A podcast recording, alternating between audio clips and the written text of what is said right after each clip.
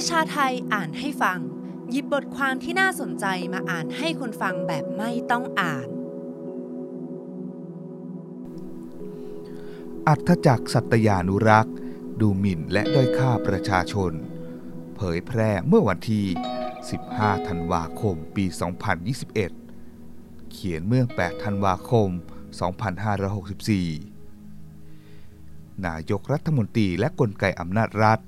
วงเล็บ โดยเฉพาะกลุ่มเจ้าหน้าที่ตำรวจที่ทำหน้าที่ปราบปราม จับกลุ่มประชาชนที่ชุมนุมตามสิทธิพลเมืองของระบอบประชาธิปไตย ที่โลก ประเทศทั่วไปได้ตระหนักและยอมรับ ได้กระทำการดูหมิ่นและด้อยค่า ประชาชนพลเมืองอย่างถึงที่สุดตำรวจชุดควบคุมฝูงชนยิงกระสุนยางในระดับที่ไม่สมควร หรือกระชากลากพลเมืองอย่างไม่ปราณีปราศัย ไม่ได้รับการลงโทษ ราะได้รับคำสั่งเพียงแค่ว่า จัดการทุกอย่างให้สงบลงได้ คนที่สั่งไม่ได้ตระหนัก และยอมรับในศักดิ์ศรีของความเป็นประชาชนพลเมืองเลยแม้แต่น้อย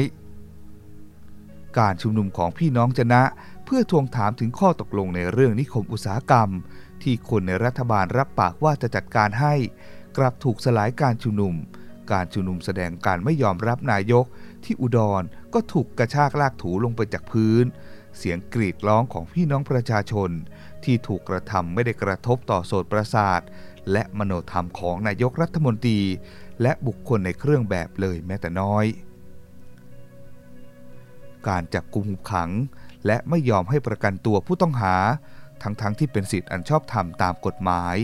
ประเทศอารยะทั้งหลาย การส่งเสริมให้มีส่วนของหน่วยราชการ สร้างกระแสปลอมๆในโลกโซเชียล เพื่อที่จะลดทอนเสียงของประชาชน การคุกคามคนที่เห็นต่าง และพูดตามที่ตนเองคิดเกิดขึ้นมาโดยตลอด พลเมืองที่ชูนิ้วกลางและตะโกนคำแทนของลับผู้ชาย กลับถูกแจ้งข้อหาจากเจ้าหน้าที่ว่า ดูหมิน่น ดูถูกเหยียดหยามทำให้อับอาย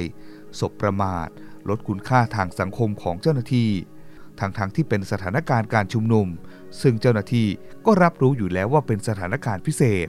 และเป็นสถานการณ์ที่แสดงถึงความไม่พอใจต่ออำนาจที่ไม่ชอบธรรม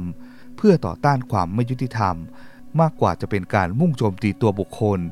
ซึ่งเป็นสิทธิของพลเมืองในระบอบประชาธิปไตย นายกรัฐมนตรีและกลไกอำนาจรัฐอำนาจเหนือรัฐทุกด้านทุกมิติ ได้ร่วมกันกระทำการดูหมิ่นและด้อยค่าประชาชนมาโดยตลอด กระบวนการด้อยค่าและดูหมิ่นประชาชนที่ดำเนินมาจะยุติได้อย่างไร และเมื่อไหร่ ความเปลี่ยนแปลงทางอารมณ์ความรู้สึกนึกคิดของสังคมในประเด็นเรื่องความเชื่อ trust ซึ่งเป็นรากฐานของการอยู่ร่วมกันอย่างสงบสันติ ในปัจจุบัน ความเชื่อถือในกลไกอำนาจรัฐ และตัวนายกรัฐมนตรีเสื่อมถอยสุดลงอย่างทวีคูณแม้นายกรัฐมนตรีจะไม่เข้าใจในเรื่องความเหลื่อมล้ำ ความเสมอภาคทางโอกาส แต่ก็คงฉลาดพอที่ว่าเมื่อถึงที่สุดแล้วก็รู้ว่าจะต้องเลือกทางยุบสภา และกำหนดการเลือกตั้งในไม่นาน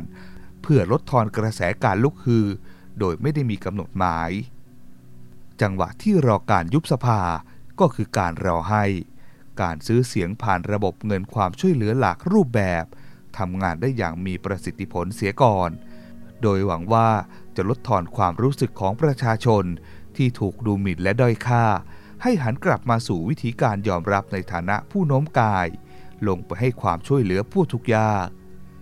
ในระหว่างนี้ก็ขอให้พี่น้องประชาชนผู้ถูกดูหมิ่นและด้อยค่า